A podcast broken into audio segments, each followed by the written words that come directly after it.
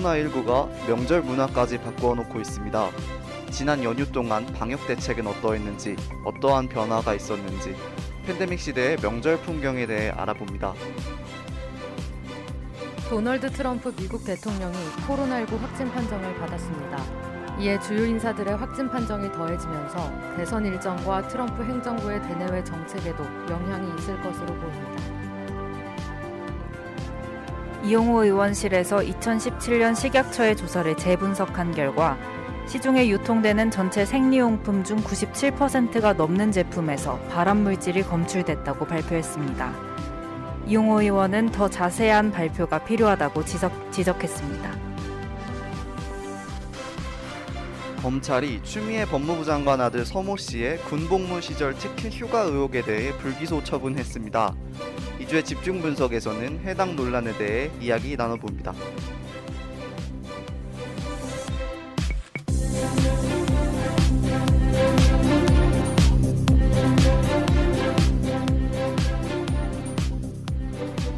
그것이 듣고 싶다 시즌 5 지금 시작합니다.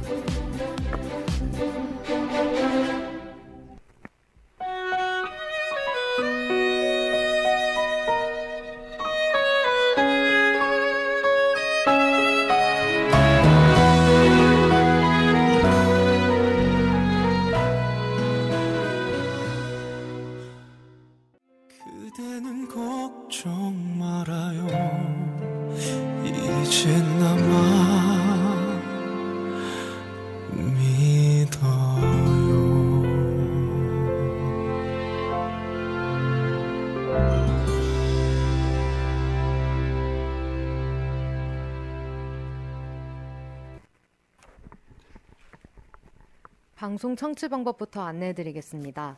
본 방송의 경우 PC로 청취해 주시는 분들께서는 yirb.yonsei.ac.kr에서 지금 바로 듣기를 클릭해 주시고 스마트폰으로 청취해 주시는 분들께서는 앱스토어, 플레이스토어에서 열배를 다운로드 하신 후 이용 부탁드립니다.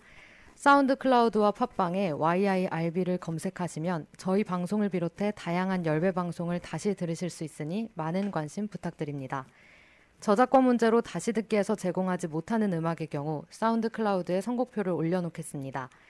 더불어 열분 이번 학기 안전하고 즐거운 방송을 위해 마이크를 주기적으로 소독하고 모든 DJ가 마스크를 쓰고 방송을 진행하고 있습니다. 사회적 거리를 지키며 안심하고 들을 수 있는 열비 되기 위해 항상 노력하겠습니다. 네, 첫 곡으로 듣고 오신 곡은 임영웅의 이제 나만 믿어요라는 곡이었습니다. 한이가 선곡을 했는데요. 네, 그 웃음은 뭐죠? 아, 네, 첫 곡을 소개를 하시고 들어가실 줄 알았는데 바로 들어가셔서 네, 저도요. 깜짝 놀랐습니다. 네. 아, 첫 곡. 네. 첫 곡은 제가 선곡을 했는데요. 많은 고민 끝에 선곡을 했습니다. 원래는 정동원, 장민호의 파트너를 할까 두 곡 중에 고민을 하다가 후디가 음, 너무 격하게 반대를 하는 바람에 아. 이제 나만 믿어요. 음. 임영웅 씨의 이제 나만 믿어요로 선곡하게 됐습니다. 네. 네. 아, 그- 그러니까 선곡의 근거가 무엇인가요? 아, 혹시? 선곡의 네. 근거는 최종 결정은 후디가 내렸고요. 제가 이제 보기를 제시한 건 저희가 추석을 지내고 왔잖아요. 네네. 네. 추석에 한창 트로트 열풍이 있었고 네. 그래서 저는 추석을 트로트로 정리할 수 있을 것 아, 같아서 네네. 어. 네, 이렇게 시적절하게 가져왔습니다. 저는 한이의 음악 취향을 좀 알, 안다고 생각했거든요. 어제까지만 해도 네, 어제까지만 해도 우리 음악 취향은 너무 비슷해 이러고 있었는데 오늘 살짝 아닌 것 같다고. 아, 제가 트로트 막 매니아층은 아니고 네. 어, 들을 수 있다. 근데 후디는 음. 들을 수 없다. 아, 들을 수 없다까지는 아닌데 듣, 굳이 찾아 듣지 않는다. 아, 어, 저도 막 찾아 듣진 않아요. 근데 지나가다가 들린다고 귀를 막진 않죠. 아, 저도 귀를 막진 않아요. 근데 그 즐기잖아요, 한이는. 저는 그걸 저는 않습니다. 모든 걸 즐겨요. 아. 모든 걸. 즐긴다. 네. 아 저는 트로트는 유튜브 알고리즘에 뜰까봐 음. 검색 안 해봐요. 아, 아. 똑똑하다. 자동으로 넘어가기로 너- 딱 제가 노래를 듣다가 넘어갔는데 트, 트로트가 트로트가 빡 나올까봐. 나올까봐. 근데 그거 뜨면은 관심 없으면 누르면 또 없어지잖아요. 아, 아, 그래요? 진짜요? 되게 수동적으로 살았나 아, 봐요. 그게 있어요? 알고리즘에 약간 수능하시는군요. 이끄는 대로 아, 기류를 타고. 우와, 그런 게 있었구나. 알겠습니다. 저희 네. 연휴가 꽤 길었죠. 네. 5일간의 연휴가 지나고 다시 돌아왔는데요. 사실 저번 방송을 한 지 얼마 안 된 것 같은데 그죠. 그러니까요. 일주일이 순식간에 흘러버렸어요. 네, 방송 준비를 하면서 어, 그저께 한 것 같은데 왜 음, 벌써 맞아. 하고 있나. 되게 추석 동안에는 다들 일을 안 하는 것도 많다 보니까 소식도 음. 그렇게 많지 네, 않더라고요. 맞아요, 맞아요. 네, 그래서 주제를 고심 끝에 선정을 해왔습니다. 이번엔. 네. 네. 2주의 엔선. 저희 네. 그 네. 사운드가 비는 거에 대해 피드백을 받았잖아요. 아, 네, 근데 자체 그거는 피드백. 자연스러운 현상 아닐까요? 저는 3인 방송이 어쩔 수 없는 숙명이라고 생각하거든요. 왜냐면 DJ가 둘이면은 네. 이 사람이 말을 안 하면 내가 채워야겠다는 강박이 있어요. 근데 여기는 여기는 세 사람이 있으니까 서로 떠넘겨요. 떠넘기거나 어, 내가 해도 되나? 음. 이러다 또 겹칠까 봐. 이게 타이밍 맞추는 게 되게 어려워서 제가 맞아요. 3인 방송을 선호하지 않는 편인데 그래서 아, 후디가 안 하려고 했는데 그래서 불만족스럽나요? 제가 굳이 굳이 들어온다고 해서 아, 근데 너무 만족스럽네요. 이 악 물고 얘기하시는. 이렇게 3인 방송 연습도 하는 거죠. 아, 그럼요. 후디 앞으로 연습? 제가 뭐, 뭐 프로 DJ로 데뷔하나요? 후디 앞으로 많이 발전할 그런 DJ이기 때문에 아, 아무 말이나 하고 있죠? 아니요. 네, 시작해 보도록 하겠습니다. 저 2주의 엔선으로 넘어가 볼게요. 네, 첫 소식은 후디가 준비했죠? 네. 코로나19가 민족의 대명절인 추석의 문화까지 바꾸어 놓았습니다. 중앙재난안전대책본부는 지난달 28일부터 이달 11일까지 추석 특별 방역 대책을 실시하고 있습니다. 이는 명절의 특성상 상당히 많은 인구가 이동하며 이에 따라 방역에 차질이 생길 수밖에 없는 현실을 고려하여 시행된 조치인데요. 사회적 거리두기 2단계의 핵심 조치가 그대로 적용이 되었습니다. 실내 50인, 실외 100인 이상 모임이나 행사를 금지하고 마을 잔치, 지역 축제, 민속놀이 등을 진행하기 위해서는 정해진 인원을 따라야 합니다. 스포츠 행사 역시 모두 무관중으로 진행되는 것을 원칙으로 합니다. 방역 강화와 동시에 수도권의 경우 음식점에서는 테이블 간 1m 거리두기를 반드시 시행해야 했으며 가림막 설치, 좌석 한 칸 띄어앉기 등의 조치 중 하나를 택해서 시행을 해야 합니다. 영화관 역시 마찬가지이고요. 각 시설에서는 출입자 명부 관리와 환기, 소독 등 방역 수칙을 의무적으로 준수합니다. 추석 연휴의 경우 휴게소는 음악 아, 음- 음악 음식을 포장해 갈 수는 있지만 앉아서 먹지는 못하도록 조치를 했습니다. 다양한 지방에서 많은 사람이 모이는 휴게소의 특성상 위험이 더욱 과중된다는 판단입니다. 이러한 방역 조치에 따라 많은 사람들이 이번 추석엔 가족끼리 모이는 것을 피하고 고향에 내려가지 않는 것이 좋겠다는 공감대가 많이 형성이 되었는데요. 이에 따라 평년 대비 추석 연휴의 교통량이 20% 가까이 줄었고 교통사고와 사망자, 부상자 역시 큰 폭으로 줄어들었다고 합니다. 그러나 우려했던 귀성 귀경객 확진자 역시 발생이 되기 시작을 했고 코로나의 잠복기가 2주 정도라는 점을 고려를 하면 이제 막 연휴가 끝났기 때문에 아직까지 안심하기에는 조금 이르다고 할 수 있겠습니다. 또 이번 추석에는 식품과 건강용품의 판매가 크게 늘었다고 합니다. 아무래도 코로나의 영향을 많이 받았다고밖에 할 수 없겠죠. 앞으로 조금 더 지켜봐야 하겠지만 추석으로 인한 확산세가 늘어나지는 않았으면 하는 바람입니다. 네. 음악은 포장을 할 수가 없고. 네, 그러네요. 음악은 포장해 갈 수 없. 저번 주에 볶음 전다고 굉장히 놀렸는데 저한테 그렇게 긴장했냐면서 오늘도 그렇게 했는데. 아. 네, 추석 다들 어떻게 보내셨나요? 우리 DJ들도 비슷한 추석을 보냈을 것 같은데. 네, 저는 고향을 내려가지 않는 것이 좋겠다는 공감대, 네. 어, 공감을 하지만 네. 이제 저는 수도권이거든요. 가족들이 다 수도권에 아. 있어서 잠깐 모였었는데, 네. 음, 저희는 이제 그러니까 가족들이 저희가 5년, 4년, 5년 안에 상을 되게 많이 당했어요. 그래서 어. 갈 곳이 많았어요. 사실 산소도 가야 하고 뭐 납골당도 가야 하고 한데 이 납골당도 이제 예약을 해서 가더라고요. 음, 아. 미리 예약을 하지 않으면 갈 수가 없고 아니면 이미 추석 기간 전에 갔어야 했고 음. 이런 게 달라져서 어, 더 몸소 느꼈던 것 같아요. 음, 어, 그랬겠네요. 맞아요, 맞아요. 저는 어디를 따로 가지는 않았는데 사실 제가 여기 이 스크립트에서 게- 제일 공감이 됐던 부분은 네. 네. 그 요즘 어딜 가나 명부를 쓰면서 다니잖아요. 맞아요. 그거 되게 좀 부담스럽지 않아요? 네. 음, 전화번호도 적어야 네, 되고 그러니까 이름은 안 적어도 되는 데가 사는 맞아요, 지역 많은데, 이제는. 네, 또 적어야 되더라고요. 맞아요. 사는 지역. 그게 되게 저는 그 자, 적는 것 자체가 되게 부담스럽더라고요. 그래서 맞아요. 그래서 저는 카페 같은데 웬만하면 잘 안 들어가려고 하는 음. 것 같아요. 그냥 아, 한 명만 들어가서 사오거나 그런 식으로. 어, 테이크아웃은 따로 안 적게 하던데. 아, 어, 그래요? 그래요? 전 네. 방문해도 그냥 아, 방문자들은 다 다른가 적고. 봐요. 네. 테이크아웃은 안 적는 데도 있더라고요. 아 그래요. 네. 음, 그렇습니다. QR 코드 항상 키고 있어야 네, 하고. 네. 네. 그래서 그게 되게 자연스러워졌다는 게 그러네요. 어, 뭔가 좀 그럼. 무섭기도 하고. 어 그러네요. 음. 어, 저는 후디도 그냥- 어디 내려가진 않은 건가요? 아 저는 근데 네. 주변 거의 서울이랑 이쪽이랑 아. 한데 이번에는 아예 안 갔었어요. 아, 음. 그랬구나. 네, 저도 저는 다 지방에 친가 외가가 있는데 어.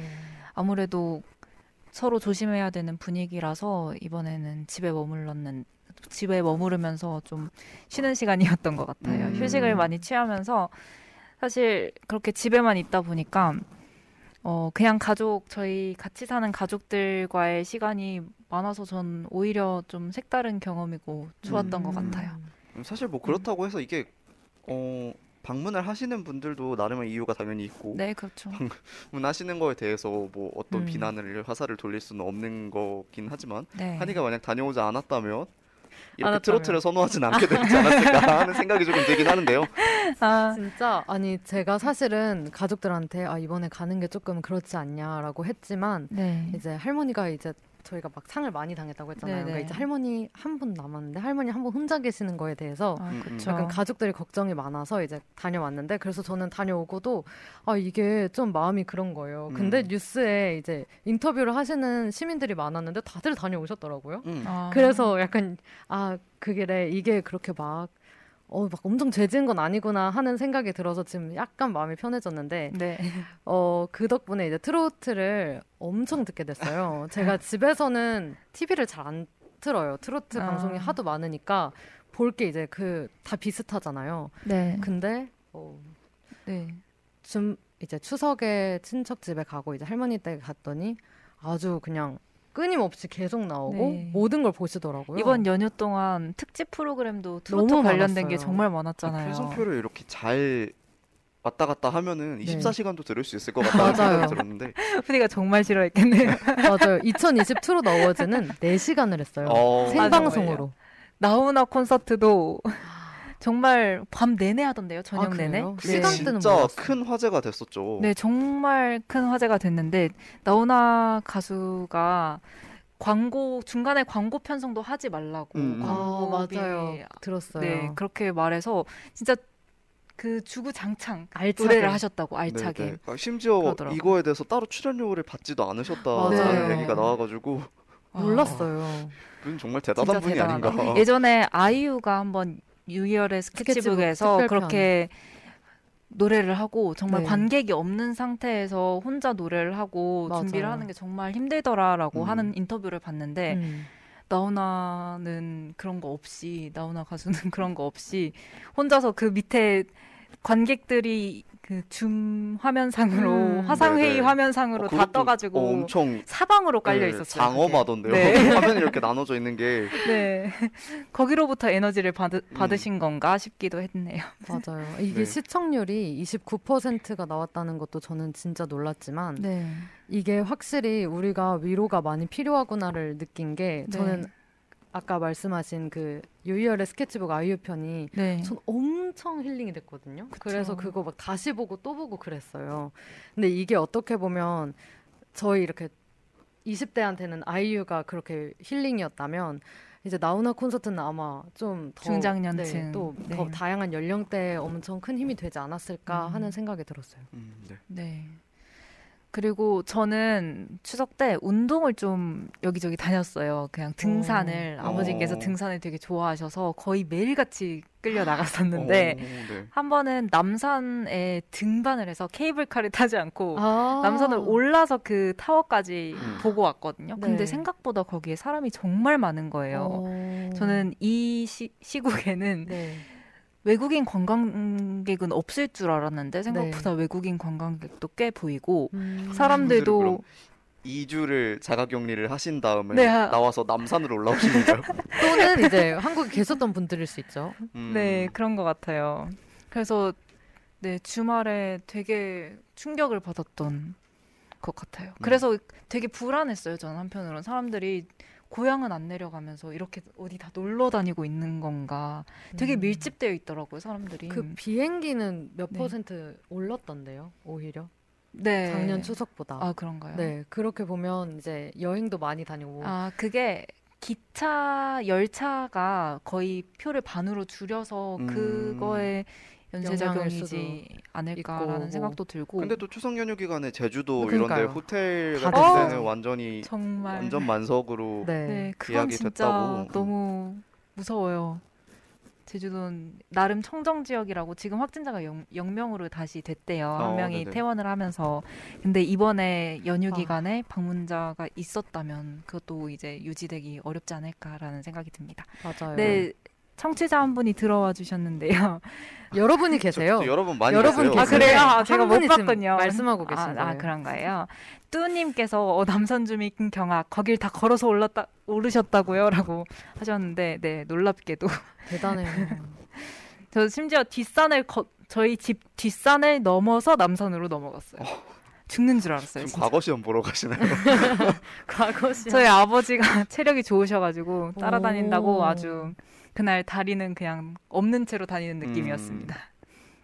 또도 할아버지 혼자 계셔서 다녀왔다고 네, 네. 음. 해주셨고 네, 뚜가 되게 테스 형, 소크라테스 형 하면서 네, 나훈아의 테스 형이라는 신곡도 되게 화제가 됐잖아요. 맞아요. 또 나훈아 콘서트 봤나 봐요. 네, 그런가 봐요. 그거 저도 재방송 할 때 봤는데 아 네. 진짜요? 아 이게 그 그 얘기가 되게 많았어요. 그게 엄청 무대 장치 엄청 화려하고 네. 아. 그걸 심지어 나훈아 씨가 전부 다 기획을 하셔가지고 음. 만들었다고 해서 되게 화제가 됐었는데 음. 네. 그 막 인터넷에 그런 후기 같은 게 되게 돌잖아요. 네. 근데 네. 어떤 분 어머니께서 나훈아 되게 좋아하시는 분인데 네. 그 TV에서 그거 하는 거 보고 이번엔 좀 아기자기하게 하네 이러셨다는 거예요.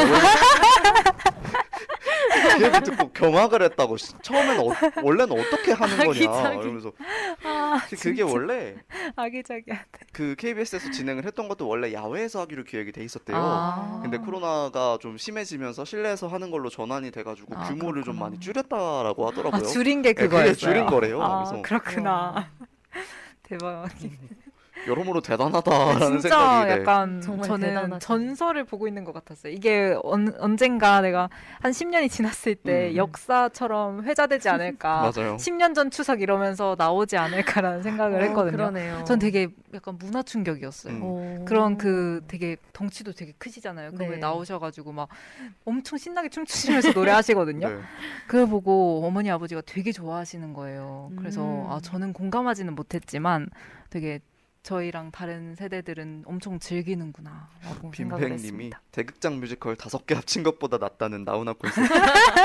다섯 개? 우와. 아 진짜. 진짜 엄청나네요. 요즘에 네.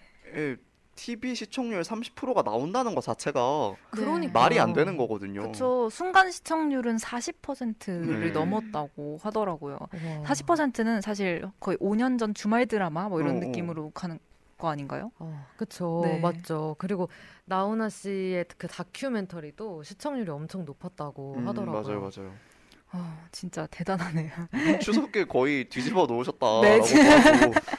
네, 추석 얘기하다가 나훈아 얘기만 거의 5분을 한 것 같네요. 네. 그만큼 근데 영향력이 되게 컸고 추석 동안 어디 이동하지 못해서 힘, 힘 받을 때가 필요하셨던 분들에게 음, 음. 되게 맞아요. 큰 힘이 된 것 같다고 생각합니다. 네, 네. 맞습니다. 네. 그러면 이쯤에서 첫 번째 추석 주제는 좀 마무리를 해볼까요?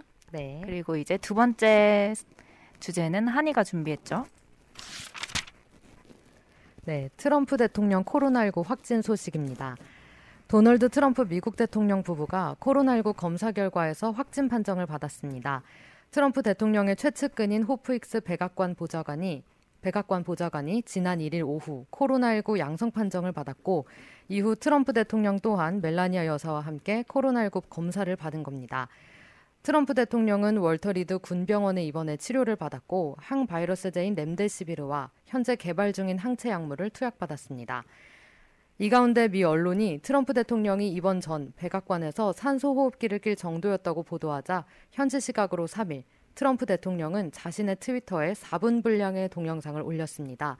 동영상에서 트럼프 대통령은 여기 왔을 때 몸이 안 좋다고 느꼈지만 좋아지기 시작했다. 향후 며칠간 진정한 시험이 될 것으로 본다. 라고 말했습니다. 트럼프 대통령 부부의 코로나19 확진 판정 이후 주요 인사들의 코로나19 감염 소식이 이어졌는데요. 트럼프 대통령의 수행원인 닉 루나 백악관 보좌, 백악관 보좌관, 론 존슨 상원 국토안보위원장, 마이클 리 상원의원, 톰 틸리스 상원의원, 거기에 빌 스테피언 트럼프 캠프 선거대책 본부장까지 감염이 됐습니다. 코로나19 바이러스의 잠복기가 2주 정도인 걸 고려하면 추가 확진자가 나올 가능성을 배제할 수는 없습니다. 또 지난달 26일 베럿 대법관 후보자 지명식 행사가 진원지로 추정되는데요. 물론 이 행사에 참석했던 이들 가운데 음성 판정을 받은 이들도 있고 이 행사에 참석하지 않았음에도 확진 판정을 받은 사람들이 있습니다. 하지만 행사 당시 참석자 가운데 마스크를 쓰지 않은 이들이 다수였고 서로 웃으면서 악수를 하거나 포옹을 하는 장면이 텔레비전으로 생방송 중계돼 백악관은 비판을 피할 수 없게 됐습니다. 현지 어, 이 와중에 현지 시각으로 4일 차량을 타고 병원 앞 지지자들에게 깜짝 방문해 강한 비난을 불러일으키기도 했던 트럼프 대통령은 조금 전 입원한 지 사흘 만에 퇴원했습니다. 미국 감염병 전문가들은 의료적인 관점에서 있을 수 없는 일이라며 트럼프의 건강 상태뿐만 아니라 같은 건물에서 일하는 직원들의 안전까지 고려해서 결정해야 한다고 말했지만 트럼프 대통령의 고집을 꺾을 수는 없었던 겁니다. 하지만 지금 건강이 악화될 경우 재입원할 가능성도 있다고 합니다. 트럼프 대통령의 건강 상태와 주요 인사들의 확진 소식은 트럼프 대통령 지지율, 대선 일정, 또 트럼프 대, 행정부의 대내외 정책에까지 다양한 영향을 미칠 걸로 보입니다. 네. 예견된 결과라고 볼 수밖에 없어 보입니다. 네. 근데 전 아우, 퇴원할 줄은 몰랐어요. 음, 맞아요. 그렇죠. 아 근데 확진은 충분히 가능성이 있었던 게 트럼프가 맞아요. 계속 마스크를 안 음. 착용을 하지 음. 않고 대외 활동을 했고 실제로 코로나19에 대한 경각심이 되게 없게 보였죠. 네. 없는 것처럼 보였죠. 이게 뭐 뒤에서는 마스크를 쓴다라는 얘기가 있었지만 네. 어찌됐든 코로나에 대해서 그 경계심이 없는 걸 보여줘야 하는 개인적인 이익도 있었을 것이고 이해관계가 그렇죠. 네. 그렇기 때문에 어느 정도는 예견된 결과라고 볼 수 있었던 것 같은데요. 그 실제로 감염됐다는 뉴스가 나오고 나서는 꽤 충격적이었어요. 맞아요. 네, 저는 검사 받고 있는데 아니겠거니 하고 있었는데 음. 확진됐다는 소식을 듣고는 어 약간 미국의 대, 통령이 확진됐다는 그러니까. 건 이건 이거 역시 뭔가 큰 파장을 일으키지 않을까라는 생각이 들었습니다. 그래서 음. 게다가 완전 고령에 또 비만까지 이렇게 여러 가지로 이제 네. 그러면 고위험군이잖아요. 네. 굉장히 위험한 상태였는데 이거에 대해서 또 말이 달랐어요. 주치의는 괜찮다고 처음에 했었고 네. 근데 실제로 알고 보니 뭐 진짜 산소호흡기까지 낄 정도였고 정말 위급했고 이렇게 말이 다른 것도 또 다른 혼란을 줬던 그런 거였던 것 같아요. 네, 그 산소포화도 문제 때문에 뭐 기복이 조금 있다라고 주치의가 음. 밝혔던 인터뷰가 있었는데요. 네. 어, 뭐 일단 고비는 넘겼으니까 뭐 어제 차도 타도 차, 차도 타고 돌아다니고 오늘 뭐 퇴원도 네. 하시고 그러신 것 같은데 네. 네, 사실 코로나 자체가 확진이 됐을 때 그 건강 상태 기복이 정말 심하다고 해요. 음. 그래서 네. 어느 날은 정말 멀쩡하게 괜찮았다가 음. 바로 몇 시간 후에 상태가 확 안 좋아지기도 음. 하고 그래서 안심을 할 수 없는 상황임에도 대외적으로는 괜찮다고 보여줘야 하기 때문에 그러는 거 아니냐라는 의견도 있습니다. 네, 지금도 완치가 되지 않은 상황에서 퇴원을 했다고 그쵸. 봐야겠죠. 근데 네. 대선이 얼마 남지 않은 상황이고 네, 뭐 여러 가지 중요한 이슈들도 지금 계속 진행이 되고 있다 보니까 네, 계속 자리에 누워 있을 수 없는 음. 상황이었던 게 제일 큰 것 같아요. 개인 욕심으로 나온 거죠. 어찌 보면. 그렇죠. 네. 사실 그렇게 활발하게 활동하면 더더욱 비판을 면할 수 없게 음. 되는 음. 거 아닌가요? 그리고 제가 찾아보기로는 트럼프가 트럼프 대통령이 입원하기 하루 전날인 1일에 배드민스터 골프 클럽에서 선거 모금 행사가 열렸는데 여기 200 200명 가량이 참가했다고 해요. 근데 음. 이때가 이미 보좌관이 확- 확진을 받은 받았고. 상태에서 그걸 아는데 음. 그대로 스케줄을 강행했다고 합니다. 뭐 자가격리를 하실 리가 있나요? 아, 그러네요. 이렇게 네. 확진이 되고 완치가 안 됐는데도 퇴원하시는 분이 그렇긴 하죠. 네, 어, 그래서 조금 걱정이 되는 요소들이 몇 가지 있습니다. 일단은 토론회가 진행된 지 얼마 되지 않은 상황이라 네. 바이든도 자가격리를 해야 하는 것이 아니냐라는 얘기가 좀 나왔었어요. 네. 조 바이든 후보는 검사 결과 음성이 나오기는 했지만 그래도 침 튀겨가면서 마스크도 쓰지 않고 네. 언쟁을 했기 때문에 격렬한 설전을 벌이셨죠. 네. 그래서 아, 결코 안전하다고는 할 수 없잖아요. 그쵸. 래서 미 대선에까지 차질이 스케줄에 차질이 생기는 게 아니냐라는 얘기도 나오고 있습니다. 네. 네. 그리고 저희가 저번 주에 네. 어 이- 엔선에서 이슈를 다뤄서 말씀을 드렸었는데 시- 그 긴즈버그 대법관의 음. 네. 후임인 베럿 신임 대법관 후보자에 대한 인사청문회와 인준투표가 공화당 측에서는 11월 대선 전에 속전속결로 처리를 하겠다라고 얘기가 나온 상황이었는데 네. 네. 그 대법관 후보자 지명식 행사가 이번 트럼프 감염의 진원지로 추정이 되면서 네. 네. 이것도 약간 흐지부지된 상황이에요. 어떻게 될지 좀 판세가 바뀐 것 같죠? 네, 그렇죠. 아무래도 이런 상황에서 강행하기는 좀 어렵지 않을까라는 생각도 있고, 맞아요. 근데 또 네. 트럼프만 할 수도 네, 있겠다는 근데도. 화상으로 하겠다 뭐 이런 말도 나오고. 네, 상원 의원도 다수 감염이 돼가지고 네. 네, 지금 직무도 혼자서 하고 계신다고, 네. 네, 직접 맞아요. 하신다고 하더라고요. 음, 대행하지 않고. 근데 이것도 어떻게 될지 지켜봐야 될 것 같고요. 2차 TV 토론도 지금 바로 네. 딱 취소가 됐다고 막 명명하진 않았어요. 네, 사실 그래서- 트럼프라는 인물 자체가 저희가 예상의 범, 예상할 수 있는 범주 안에 있는 인물이 아니다 보니, 그렇긴 하죠. 네, 어떻게 쉽게 얘기할 수가 없겠네요. 근데 또 두 분다 네. 비대면으로 하고 싶진 않다고 하셨다고 해요. 어. 그래서 그럼 어쩔까요? 어떻게 될지 뭐 앞에 가림판이라도 이렇게 아니면 트럼프 이렇게 유리 상자 같은데 가도 놔두고.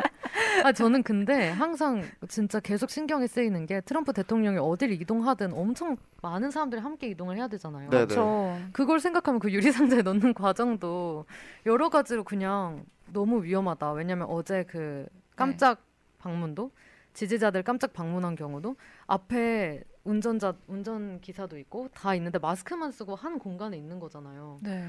그게 어떻게 가능하지? 그걸 어떻게 감수하면서까지 저렇게 깜짝 쇼를 하지라는 생각을 했던 것 같아요. 트럼프 대통령 본인이 위험한 것보다도 네. 그분이 돌아다니면서 그쵸, 주변 맞아요. 사람들에게 미칠 영향 자체가 더 무서운 거죠. 맞아요. 네, 안 그래도 지금 미국은 재확산세가 두드러지고 있다고 음. 네. 하는데 그 상황에서 이제 백악관 인사들이 한 명씩 감염이 되고 있는 상황이고 음. 그분들의 활동 범위가 주 단위가 아니잖아요. 훨씬 네. 전국 그렇죠. 단위로 넓은데 맞아요. 그런 확산세의 영향이 있지 않을까라는 생각도 듭니다. 지금 대변인까지 네, 감염이 됐다고 하고 정말 네. 계속 나오고 있어서 이게 어떻게 될지 진짜 모르겠고 걱정이 많이 되는 것 네, 같아요. 또 잠복기를 고려하면 지금 음. 이 상황에서 결코 끝나지 않을 거란 말이죠. 네, 맞아요. 맞죠. 네, 그래서 앞으로의 상황이 좀 걱정이 됩니다. 근데 그 와중에 또 퇴원을 하면서 네. 코로나 걱정하지 말라, 두려워하지 말라 어. 이렇게 말씀을 또 하셨고 네. 그러면서 우리 트럼프 행정부 하에서 아주 많은 약물이 뭐 개발이 되고 있고 이렇게 말씀하시면서 여전히 그 위험성을 과소평가하는 모습을 계속 보이고 계세요. 음, 그것도 정말 큰 문제고. 근데 그게 대외적으로 그렇게 해야지만 경제 타격이 좀 덜하기 때문에 그렇 다고도 볼수그 있을까요? 대통령의 이해관계로는 그렇게 네. 얘기를 하는데 또 CDC에서는 아니다, 그거. 아니다 이러면서 계속 반박 자료를 내고 있긴 한데 네. 이게 대선에 미치는 영향이 없을 수 없겠죠.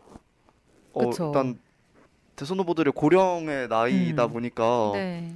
확실히 건강 문제가 임기 동안 유지가 되어야 하잖아요. 네. 그래서 혹시나 뭐 불미스러운 일이 생기면 안 되기도 하고 네. 또 그쵸. 건강 문제로 직무를 제대로 할 수 없을 경우에 미국 대통령이라는 입지를 고려를 하면 네. 되게 부재가 뼈 아플 수 있기 때문에 네. 어, 대선 정국에 대해서 되게 영향을 많이 미칠 것 같은데요. 네. 뭐 영향력이 있을까요?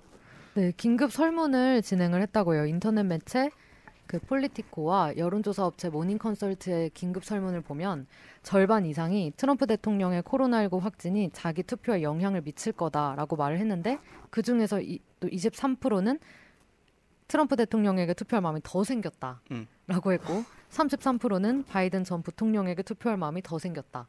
음. 이렇게 했다고요. 근데 이제 트럼프 대통령에게 투표할 마음이 더 생긴 거- 것 같은 경우는 이런 상황에도 뭐 건재를 계속 과시하고 이런 모습 때문인지 음. 사실 여기에서 코로나 완전 완치가 돼서 나오면 사실 전화위복이 될 수 있다고도 하더라고요. 저는 잘 모르겠지만 그래서 23%는 그렇게 더 마음이 생겼다라고 하네요.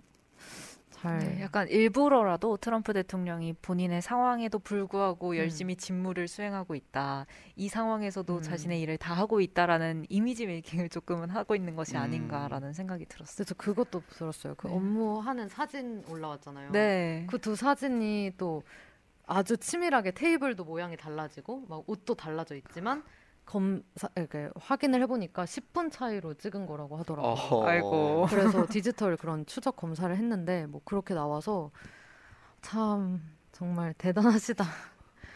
진짜. 이분을 어떻게 해야 될까요? 근데 하도 이렇게 놀랍게 하시니까 이 놀라움이 이제 노, 놀랍지도 네, 않나요? 네, 이제 많이 적응이 됐나 봐요. 그래서 웬만한 거에는 크게 분노하지 않게 되는 그런 묘한 이상한 네. 그런 게 생겼어요. 그리고 미 대통령이다 보니까 뭐 어떻게든 치료는 해내겠죠. 그냥? 네. 그냥 사실 본인의 건강은 그렇게 저희가 우려를 하지 않아도 될 것 같다라는 네. 생각도 드는데 주위 사람들이 또 그 어, 이걸 정치적으로 어떻게 활용할 것이냐, 또 주위 사람들의 안전이 보장이 될 수 있을 것이냐가 가장 네. 중요한 문제인 것 같습니다. 네. 그 와중에 트럼프 대통령은 백신의 효능에 대해서 얘기를 하고 있더라고요. 아 자꾸 약장사로 바뀌는 것 같은 느낌이 들어요. 근데 지금 사망자가 21만 명이 넘었고 확진자가 막 750만 명 이런 상황에서 네. 뭐 코로나 두려워하지 마라 이런 거에 지배되지 말자 이런 말을 하는 게 저는 네. 너무 속상하고 제가 정말 뭐 미국인이라면 우리나라 대통령이 저렇게 말을 하면 하, 너무 화가 날 것 같긴 해요 사실 맞습니다. 그렇죠. 사실 트럼프 대통령은 확진이 됐다고 해도 치료받을 수 있는 인프라가 구축이 돼 있잖아요. 그럼요. 근데 그쵸. 사실 일반인 민간인들 같은 경우에는 사실 확진이 됐을 때 어떻게 케어를 받을 수 있는지 그런 음. 정보조차 확실하지 않은 상태잖아요, 음, 미국은. 심지어 맞아요. 우리나라는 어느 정도 그게 보장이 되어 있지만 미국 네. 같은 경우에는 의료보험 문제가 되게 네. 심각하잖아요. 그래서 맞아요 네.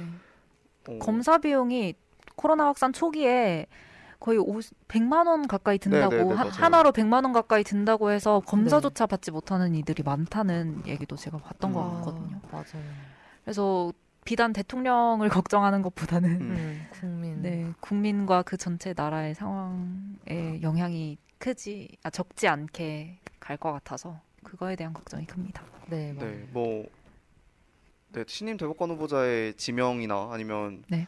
트럼프 대통령이 앞으로 이어갈지 음. 귀추가 주목되는 행보에 대해서는 저희가 추 새로운 보도가 나오는 대로 전달을 해드리도록 하겠고요. 네. 네. 이번 주제는 여기서 넘어가 보도록 할게요. 네.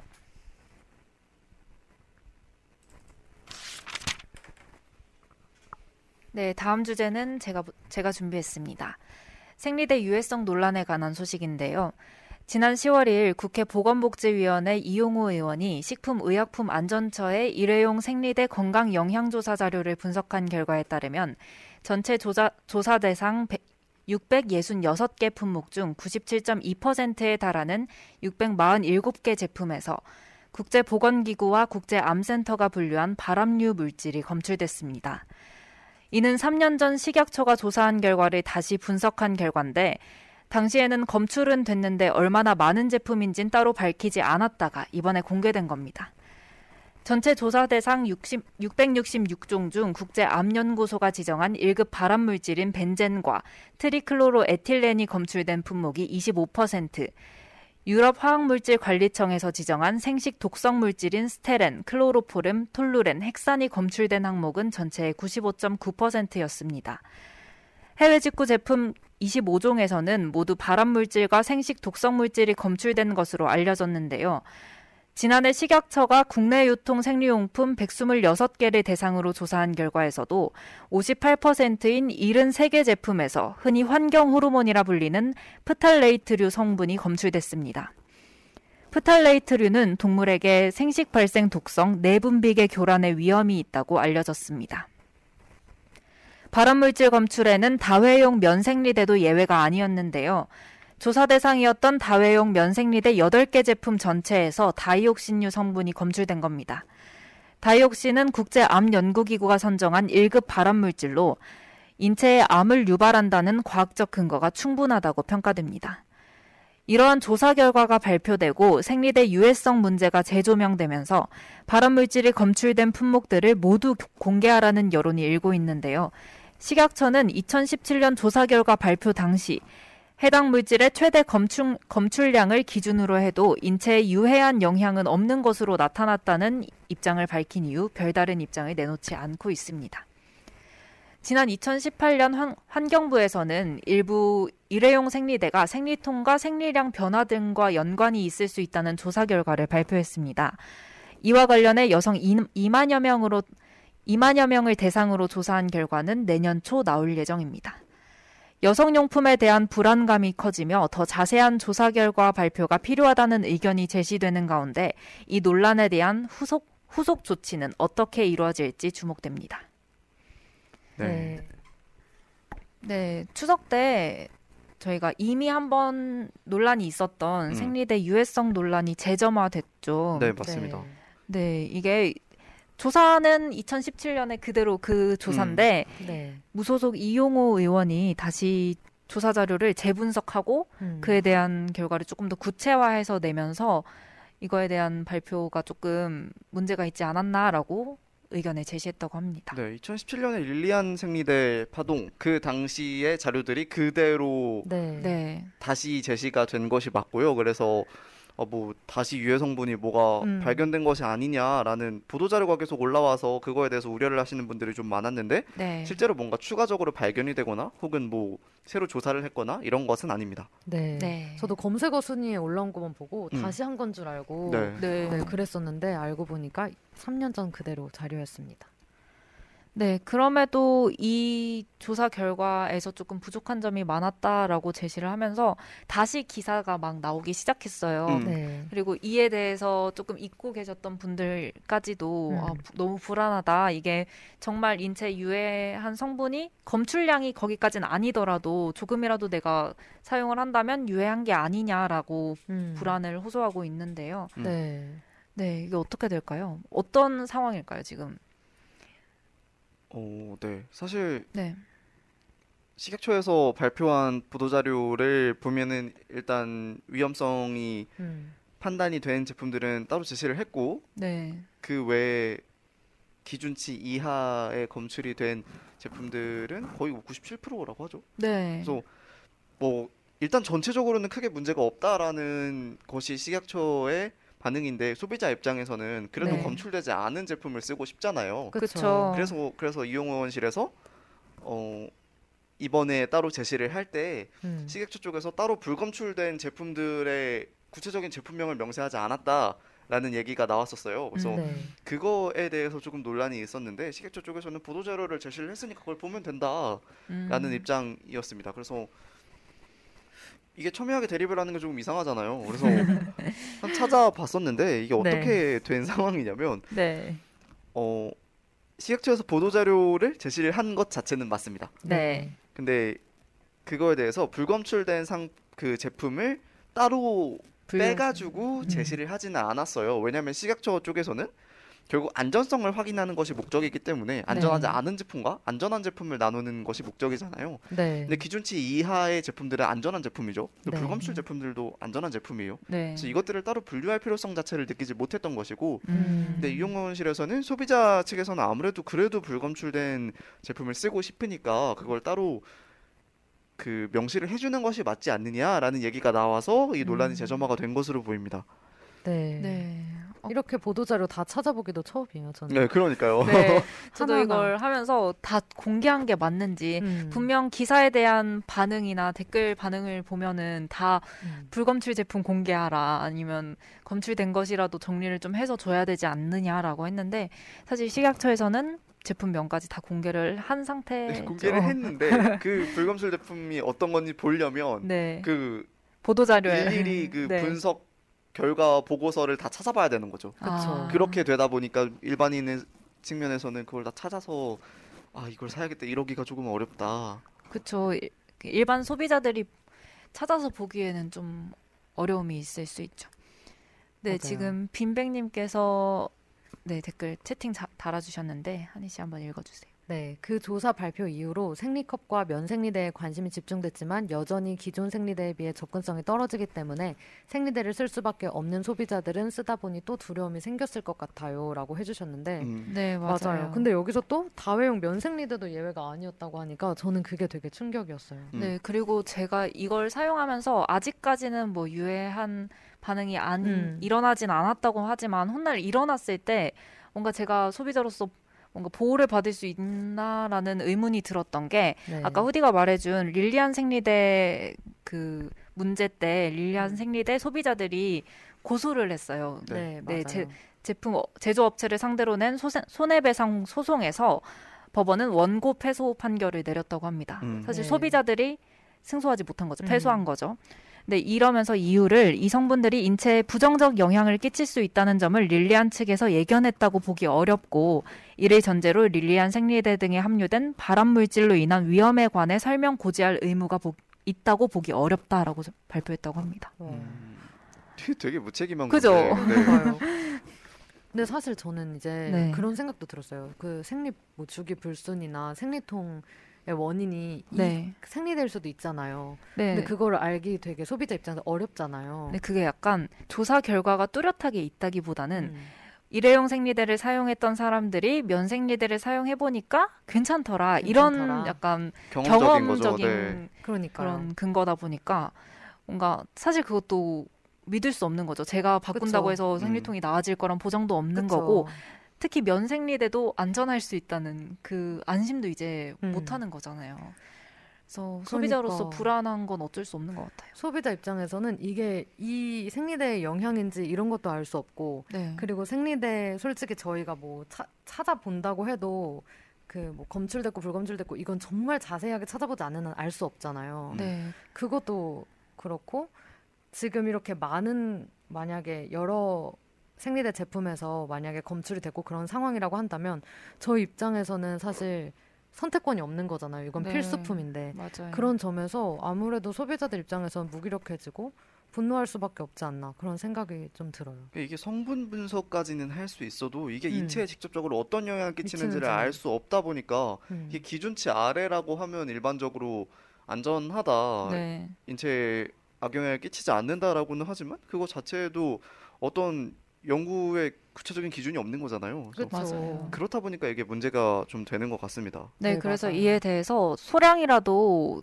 안 들어가게 음. 규제를 해야 된다라는 좀 음. 강한 반응도 있어요, 일부. 음. 맞아요. 근데 그거에 대해서는 혹시 어떻게 생각하시나요? 근데 그것도 또 식약처 쪽에서 음. 인터뷰한 자료를 한이가 보면. 올려줬었는데 네. 거기서 말씀하시는 걸 보니까 이런 요소들은 뭐 아예 제로로 만들 수 있는 영역의 것이 아니다라는 식의 얘기를 음. 식약처 관계자가 했고요. 네. 그래서 어, 그래서 일정 수준 아래로 유지하는 것이 현실적인 방안인데 네. 그래서 식약처에서는 그 기준을 기점으로 운영을 하고 있는 것이다라고밖에 음. 얘기를 못 해준다는 게 맞아요. 네. 식약처 측에서는 어차피 우리 일상생활에 다 있는 정도다. 음. 우리 옷에도 음. 있다. 다른 화학 제품 들어가는 것에는 모두 그 정도가 포함이 되어 있기 때문에 근데 그거하고는 조금 다르잖아요. 그러니까 그쵸. 맨살에 닿는 음. 건데. 그리고 계속 질문하시는 그 네. 이제 PD 분께서는 계속해서 아 그래서 할 수 있느냐 없느냐를 계속 물으시는데 네. 식약처 측에서는 계속 아 그냥 우리 일상생활에도 있는 정도니까 괜찮다라고 계속 답변을 하시면서 좀 듣는 입장에서는 좀 답답하기도 했고 이게 정말 불가능한 네. 건가라는 생각이 들었고 만약에 가능하다면 많은 노력이 들더라도 뭐 소비자를 안심시키기 위해서 네. 하는 게 맞지 않나? 좀 무책임하다는 생각도 음. 좀 드네요. 에휴, 그러면 이, 이 논란은 사실 저희가 뭔가 어떻게 방향을 제시할 수는 없, 없는 논란인 것 같아요. 그리고 사실 네. 바, 바뀐 게 별로 없죠. 이게 2017년에 그 논란이 됐던 그때 이후로 어쨌든 이게 안전성 면에서는 별 문제가 없다는 얘기가 나온 다음에 이번에 네. 그냥 재점화가 된 것 뿐이다 보니까 네. 음, 구체적으로 그 관련 성분에 대해서는 바뀐 것 자체가 없는 상황인 거죠. 네. 지금 빈백님께서 계속 의견 달아주고 계신데. 네. 한 달 중 평균 일주일 동안 24시간 내내 신체와 접촉하고 있는 게 생리대인데 흑 하시고 현실적일 수는 있어도 그러니까 괜찮아라고 하는 것이 아니라 앞으로 더 나아질 수 있는가에 초점을 맞추고 노력을 해야 한다고 생각해요. 갑자기 모든 걸 규제할 수는 없겠지만 음, 네. 맞죠. 그래도 뭔가 식약처에서 걱정하는 내색이라도 보여줬으면은 네, 네. 이렇게 불안하진 않을 텐데 아 괜찮아 괜찮아 그냥 그 정도는 절대 막 유해하지 않아 유해하지 이렇게 않아. 이런 스탠스라서 맞아요. 음. 조금 조금 더 불안해지는 그런 느낌. 조금 더 자세한 건 환경부 조사 결과가 나오면 네. 이게 유해하다라는 게 조금 더 드러나게 된다면 네. 그때는 조금 더 해결책을 제시를 할 수 있겠지만 지금 상황에서 뭐 구체적으로 규제를 할 근거가 없는 거죠 사실. 그렇죠. 음. 네, 그러면 그 결과를 일단 지켜봐야 될것 네. 같네요. 네. 네, 그럼 1부는 이쯤에서 마무리를 하고 네. 노래 한 곡 듣고 2부로 넘어가도록 하겠습니다. 네. 네. 어떤 노래 들을 거죠? 제가 준비한 곡인데요. 위아더 나잇의 있잖아라는 곡을 들고 왔는데 네. 아, 사실 좀 그 네. 말장난인데. 네. 아, 아, 성분 있잖아? 네, 있잖아. 아, 아, 이제 알았어요. 아, 그래서 아, 없다는 게 아니라 있다는 거잖아. 뭐 이런 아. 의미로 오, 센스가 들고 왔습니다. 네. 있잖아. 그럼 듣고 올게요.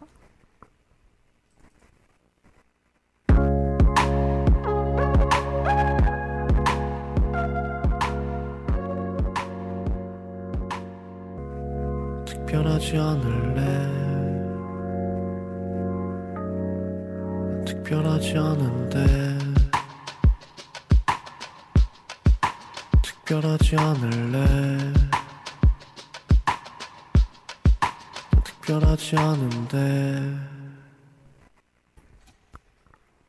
네. 위아더 나잇의 있잖아 듣고 왔고요. 저희는 2부로 넘어가서 2주의 집중 분석 다뤄보도록 하겠습니다.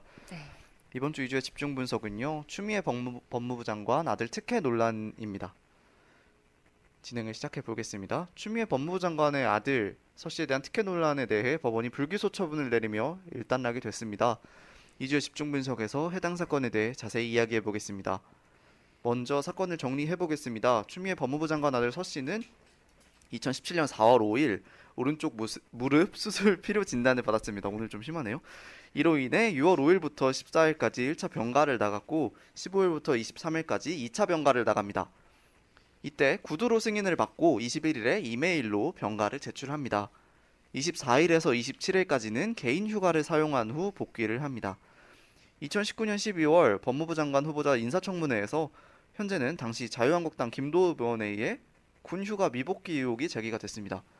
당시 장관 후보자였던 추 장관은 이를 부인을 했습니다. 이에 자유한국당은 이를 고발하고 이후 동부지검이 수사에 착수를 했습니다. 지난 7월 27일 법제사법위원회가 전체 회의를 열고 관계부처와 현안을 논의하면서 윤한홍 의원이 동부지검장으로 있던 고기영 법무부 차관에게 추 장관 아들 수사에 대한 추 장관의 개입 의혹을 제기를 했습니다.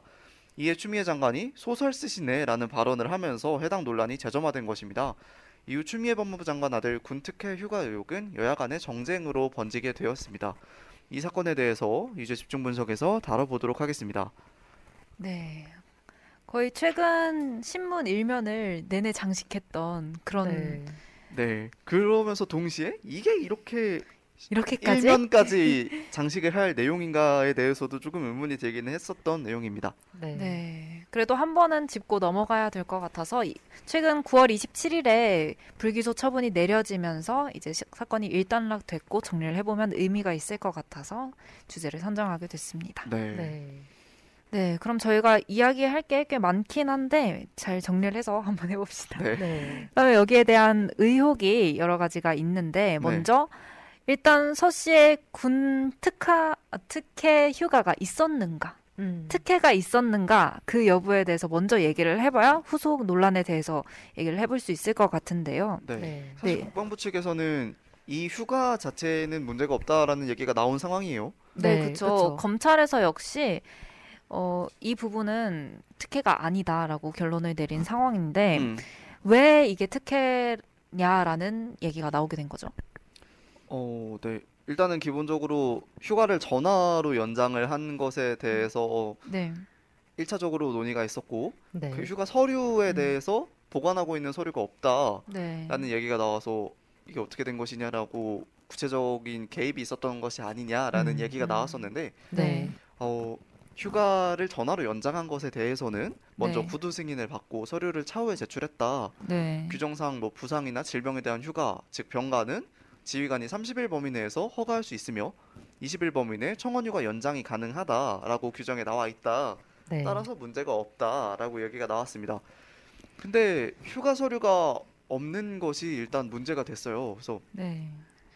어, 서씨 측에서는 병가 신청 서류를 모두 제출을 했다고 하는데 그 서류가 없다는 것에 대해서 카투사 이기 때문에 미군 규정을 따른다라고 장관 측에서 얘기를 했는데 실제로는 카투사가 육군에 소속이 돼 있기 때문에 네. 한국 육군 규정에 따르는 것이 맞습니다. 네, 네. 따라서 맞아요. 휴가 서류를 5년간 보관하는 것이 원칙인데 실제로는 음. 그 서류가 존재를 하지 않는다는 거죠. 네. 네, 그리고 육군 육군 환자 및 처리 규정에 열흘이 넘는 병가는 군의관이 참석하는 요양 심의를 거쳐야 하는데 이 서 씨의 병가가 병가에는 심의를 거치지 않고 연장된 것으로 전해졌고 음. 육군 규정은 일단 퇴원하면 부대로 복귀하는 게 원칙이고 부대와 병원이 너무 멀 경우에 한해서 통원 치료를 위한 휴가를 낼 수 있다고 했는데 서 씨는 퇴원 후 집으로 갔고 집에 있는 동안은 통원 치료를 받지 않고 일명 왕래 검진, 왕진이라고 하는 음. 그걸 받았다고 해서 더 음. 문제가 됐었죠. 음, 네, 그래서 이 문제에 대해서는 특혜인지 특혜가 아닌지는 규정상은 사실 문제가 없는 없다고 볼 수도 있고 아니라고 볼 수도 있는 건가요? 저는 사실 이 부분에 대해서는 잘 모르겠어요. 음, 네, 음. 보는 시각에 따라 어떤 규정을 적용하느냐에 따라서 너무 다른데 사실 이 육군 환자 처리 규정에 있는 병가 규정은 네. 네. 병가를 너무 남용하는 군사 그 병들이 많아서 이걸 음. 제한하기 위해서 이루어졌다고 생각하거든요. 네. 네, 그렇다고도 가- 그렇다고들 하고 네. 그래서 이것만 본다면 서 씨의 휴가가 그렇게 정상적인 절차에 따라서 진행된 건 아니라고 저는 생각합니다. 음. 근데 여기에 대해서 혹시 군 네. 경험자 휴디의 의견 전혀 한번. 들어볼 수 있을까요? 네. 저희가 할 할 수 있는 말이 없어요. 그렇죠? 알지를 못하니까. 네, 그렇죠. 어, 사실 병가의 문제가 되게 공공연하게 활용이 되고 있는 분위기가 형성이 되어 있긴 합니다. 음. 병가를 제대로 한 번 못 쓰면 바보가 아니냐 이런 얘기도 좀 있었는데 음. 어. 그 정도로 병가가 좀 만연하긴 해요. 그래서 네. 병가 문제가 좀 군 내부에서도 문제가 좀 있고 근데 네. 워낙 많이 다치긴 하니까 또 병가를 안 보낼 순 없고 그래서 규정을 그쵸. 조금 타이트하게 잡는 분위기가 형성이 되고는 있는데 네. 사실 저는 이 사안을 처음 들었을 때에는 이 병가 자체에는 큰 문제가 없다라는 생각을 했어요. 왜냐면 음. 병가 구두 현장 같은 경우가 문제가 조금 될 수는 있는데 결국 서류 자체가 만족이 됐다면 이게 아예 문제가 없다라고 볼 수는 없지만 넘어갈 수. 있는 문제 그쵸. 정도로 네. 지휘관 권한으로 할수 음. 있는 정도의 네. 휴가 연장이다라는 생각은 했고요. 그래서 이게 구체적으로 이거 자체가 문제가 된다고 보기에는 이런 식으로 사용을 하는 병사들이 없다고 보기가 어렵기 때문에 아. 음. 이 휴가의 사- 활용 자체가 그렇게 문제시되지 않았으며 네. 국방부에서도 그래서 문제가 없다라고 판단을 했을 거라고 생각을 하고요. 네. 근데 다만 이게 통원 치료를 받지 않았다는 거는 좀 당황스럽긴 했어요. 그 소식은. 음. 그렇죠. 근데 이게 글쎄요. 이거에 대해서는 왕진을 받았다는 게 네. 어쨌든 진료를 반복적으로 받긴 한 거니까 이걸 된다고 해야 할지 네. 아니면 이 통원을 안 하고 왕진을 한 것 자체가 월권에 해당을 하는지 음. 음. 사실 통원 같은 경우에도 민간병원 통원이 있고 군병원으로 통원을 하는 경우가 있거든요. 네. 근데 서 씨의 경우는 민간병원 통원을 네, 민간병원 하다가 통원 네. 왕진을 받게 된 거죠. 예, 그렇게 되면은 그러게요. 이거는 이거에 대해서 구체적인 규정이 통원으로 한정이 된다면 이건 월권에 해당을 하겠죠. 근데 네. 이것도 뭐 그렇게 사실 규정상으로는 네. 통원 치료를 받아야 되는 건 맞 지만 사실 그렇게 활용 안 하는 사람들도 꽤 많은 건 사실이잖아요. 아 근데 통원 치료를 하고 나서 그 통원 치료 서류를 제출을 음. 해야 하긴 합니다. 음. 네. 근데 만약에 그 서류 제출이 가능하다면 네. 이 왕진이 그렇게까지 월권이다 막 뭐 특혜다 할 정도의 네, 네. 문제시가 될 수 있느냐에 대해서는 네. 잘못된 것이긴 하지만 그렇죠. 네. 결론적으로는 이게 잘못된 거고 문제가 있는 거지만 꼭 서 씨가 아니라도 다른 사람들도 그렇게 한다면 넘어가질 수 있는 문제. 네, 근데 이게 서류가 있었다면. 네, 근데 그 지금 원래는 입원 확인서와 진료비 계산서를 제출해야 되고 이걸 5년간 보관을 해야 되는데 부대 측이 해당 서류의 원본도 없고 서류 접수 기록조차 갖고 있지 않다는 것 때문에 논란이 뭔가 정리가 안 됐던 것 같아요. 음, 음. 맞습니다. 그래서 네. 사실 이에 대해서는 뭔가 특혜보다는 아, 특혜였냐 아니냐 이거를 그냥 딱 단정 짓기가 좀 애매한 부분이 있어요. 네. 음. 네. 꼭 이 보좌관의 아들이 아니었더라도 뭔가 이게 인정될 장관의 수 있는 아 장관의 네. 아들이 죄송합니다. 장관의 아들이 아니었더라도 인정이 됐을 여지가 있기는 한 거죠. 물론 당시엔 장관은 아니었지만 네, 그렇죠. 장관 후보자 또 아니었죠. 네. 좀 어, 석연찮은 부분이 다소 있기는 하지만 네. 이것 자체가 불가능하다라고 볼 수는 없다라는 것이 그렇죠. 일단은 경험을 했던 제 군 입장이고요. 경험자의 네. 의견이었습니다. 네, 그리고 이 사, 상황에서 보좌관이 과연 청탁을 했는가에 대해서도 네. 논란이 있었어요. 당시에는 추미애 현 법무부 장관이 여당, 야당, 당시 야당, 음. 당시 야당에서 꽤나 권력이 있는 분이었고 지금 몇 선이었죠? 5선 의원이었거든요. 음, 그 네. 당시. 그래서 사실 저명한 인사였기 때문에 해당 인사의 보좌관이라고 했다면 그 입김이 없지는 않지 않았을까요? 음. 네, 그래 일단 이 보좌관의 청탁 아 보좌관이 연락을 한 건 사실로 밝혀졌는데 네. 그것이 청탁이었냐 문의를 한 건 맞죠. 음. 네, 근데 그것이 청탁이었냐 이 자체로 약간 의견이 갈리는 것 같아요. 네, 구체적으로 네. 어, 그 추미애 장관이 보좌관에게 네. 그 전화번호를 준 것은 팩트이고요. 네, 네. 확인이 됐고요. 그 지원 장교 그 전화번호의 주인인 지원 네. 장교가 네, 추 의원 보좌관이라고 소개한 사람으로부터 휴가 연장 관련 문의 전화를 받았다라는 것도 팩트입니다. 네, 근데 이- 이거에 대해서 전화번호는 줬지만 전화를 음. 걸라고 시킨 사실은 없다. 네, 이게 또 그거예요. 법무부 이 추미애 법무부 장관이 지난 네. 2일에 페이스북에 글을 올렸거든요. 네, 거기에서 말한 게 이제 이 장교 번호를 준 건 맞다. 근데 준 게 21일이래요. 6월 21일.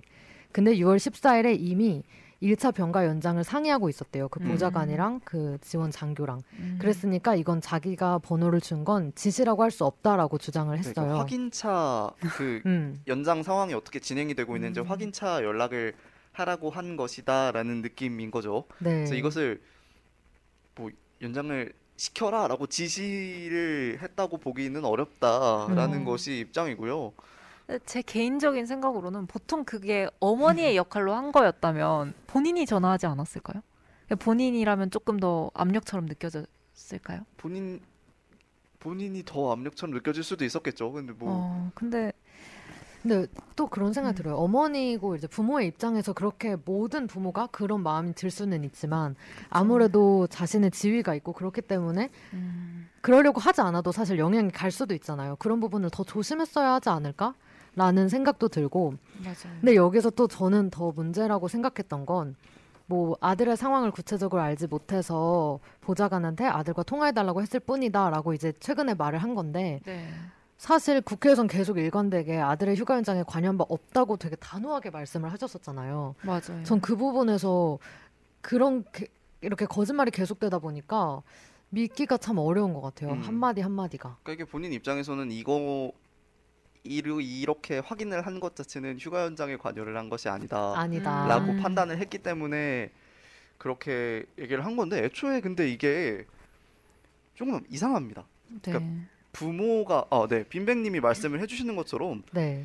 그 휴가 병가 연장 과정에서 부모가 개입을 한다는 게 사실 있을 수가 없는 문제거든요. 아 그래요? 근데. 그런 분들도 있지 않을까요? 저는 네, 그렇게 그게 생각했었거든요. 약간 어떤 문제냐면 그 군대에서 따돌림을 당해서 아들이 정말 힘들어하면은 지그그 뭐야 지휘관이 연락처를 줘서 음. 뭔가 상담처럼 하기는 음. 하는데 휴가와 관련된 거 자체에는 개입하는 경우가 그건 그냥 없다고 군내부 해요. 규정에 따르는 문제이기 네. 때문에 부모님이 확인을 하고 뭐 연장 그걸 하고 이런 거에 대해서 네. 일체 관여를 못 하게 오. 되어 있는 것도 맞고 애초에 못 하는 것도 맞죠. 네. 음. 그래서 추미애 장관이 이거를 연락을 했다는 것 자체가 이 담당 장교에게는 외압으로 느껴질 수 있는 그쵸. 부분이 어느 정도 있었다라고 그쵸. 이해를 하는 게 맞겠죠. 음. 음.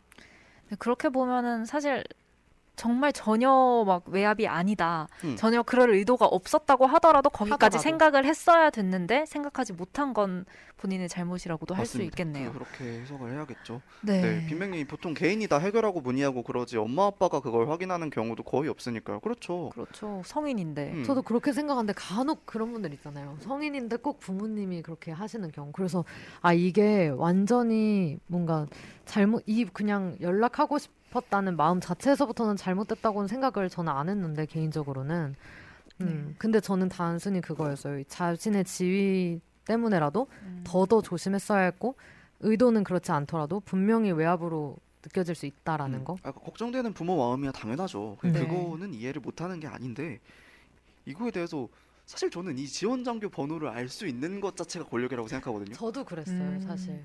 그쵸. 지원 장교를 음. 알수 있는 건 잘 없죠. 해당 부서의 지휘관 정도까지는 연락처를 받을 수는 있다고 음. 들었거든요. 근데 지원 장교까지 올라갈 정도라면 사실 권력이 있었기에 가능했던 게 아닌가라는 생각도 해봅니다. 네. 네, 그리고 다음 논란으로는 부대 배치 및 평창 동계올림픽 차출 압력 의혹도 있었는데요. 네. 네, 후디가 한번 정리를 해주시겠어요? 그 처음에 입대를 할 당시에 용산 카투사 부대로 보내달라는 개입 의혹이 있었다라는 얘기가 나왔었습니다. 네. 이에 대해서는 그 컴퓨터로 추첨되는 것을 알기 때문에 음. 개입이 불가능하며 실제로 선발이 되지도 않았다라는 주장을 했고요. 네. 네. 평창 동계올림픽 선정 과정에서 그 통역병으로 아들을 뽑아달라는 청탁이 있었다는 폭로 역시 나왔었는데요. 네.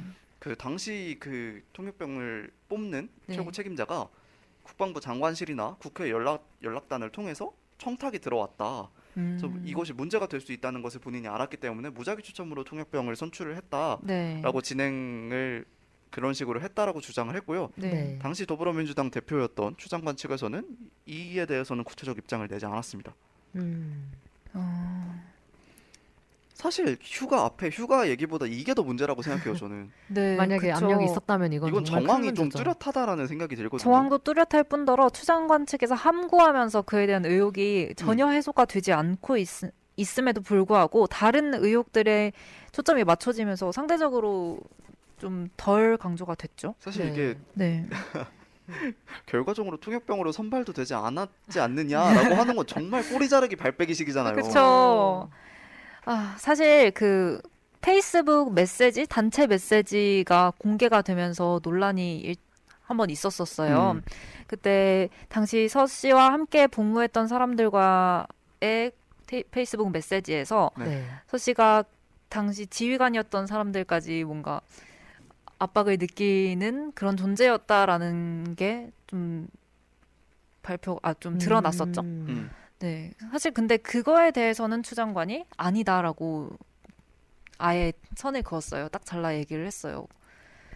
어떻게 본인이 그게 선을 아닌지, 그을 수 예, 있죠? 그게 아닌지 본인이 어떻게 아는지 그걸 그걸 잘 네. 모르겠어요 저는. 음. 근데 그걸 조작할 수 있을까요? 저는 조작했다고는 생각하진 않거든요. 음. 네. 그것까지 조작하기에는 사실 이 사안 자체가 예민한 사안이기 때문에 그 사람들이 공개를 할 때는 충분한 위험을 감수하고 공개했을 텐데 네. 그것까지 조작했을까라는 의문이 들기는 합니다. 어, 사실 이 상황 자체는 저희가 그냥 이 나온 팩트만 갖고 보기에는 네. 청탁이 들어갔는데 실무선에서 그걸 그 그걸 받지 않고 잘랐기 네. 때문에 네. 그나마 추장관도 살아남을 수 있었던 것이 아닌가라는 그렇죠. 생각이 드는데 만약에 됐었다면 받았다면 네. 지금 그 자리에 없을 수도 있겠죠. 그리고 추 장관이 이 논란을 해명하는 과정에서 사실 네. 아니라고 부인한 것들이 정말 많았어요. 근데 음. 그것 중에. 사실이 아니라고 밝혀진 게 있었는데요. 당직 네. 사병이 서 씨에게 복귀하라고 전화를 건 것. 음. 그 사안 자체, 그 사실 자체는 추 장관 측에서는 아니라고 부인했지만 추 조사에서 사실이라고 밝혀졌고요. 네. 사실 앞서 뭐 얘기했듯이 어, 휴가가 사전 승인됐지만 구두로 승인됐기 때문에 당직 사병까지는 전달이 안 됐다고 국방부 측에서는 해명했다고 합니다. 이 당직 사가 아, 당직 사병 네. 문제에도 되게 논란이 많이 됐었죠. 이게 네. 네. 사실 정쟁으로 조금 번지다 보니까 네. 지금 국민의힘 측에서 당직 사병을 약간 자기 편처럼 부리고 있다라는 얘기가 나와서 네. 더불어민주당 측에서 그 당직 사병에 대한 실명을 공개했죠. 네, 그런 거 공개하면서 되게 구체적인 얘기가 많이 나왔었는데 그거에 네. 대해서 당직 사병이 아 이거에 대해서 사과하지 않으면 법적 조치를 취하겠다라고 얘기를 하자마자 맞아요. 음. 더불어민주당 황 의원이 바로 사과를 했어요. 네, 아. 황희 의원 때문에 약간 당직 사병이 그 신변 보호가 되지 않았다라는 논란이 점화된 건 사실이었잖아요. 음. 황희 의원이 페이스북에 당직 사병의 실명 공개하면서 음.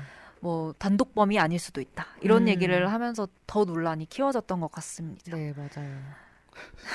네. 당직병 이 본인도 되게 괴로울 거예요. 네, 그리고 되게 그렇겠죠. 당황했을 것 음. 같아요. 그냥 진술 한마디 했을 뿐인데 어느 순간 여야의 정쟁의 중심에 네, 서서 그러니까 누구의 맞아요. 편인가로 번져 있고 그 진짜 운이 없는 거라고 봐도 되거든요.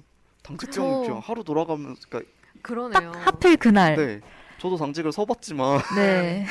정말 이건 정말 억세게 운이 없었다라고밖에 말할 수밖에 없는 상황이라서 네, 그리고 이분이 조금 더 주목을 받은 이유는 네. 다른 조사 대상이었던 사병들이나 군 측에서 그 함구 그냥 묵비권을 행사한 분들이 꽤 많다고 음. 조사에 응하지 않은 사람들이 많았기 때문에 음. 한명한 명의 증언 자체가 이 수사에 있어서 되게 영향력을 크게 가졌기 때문인가라는 생각이 드, 드네요. 네. 네. 네.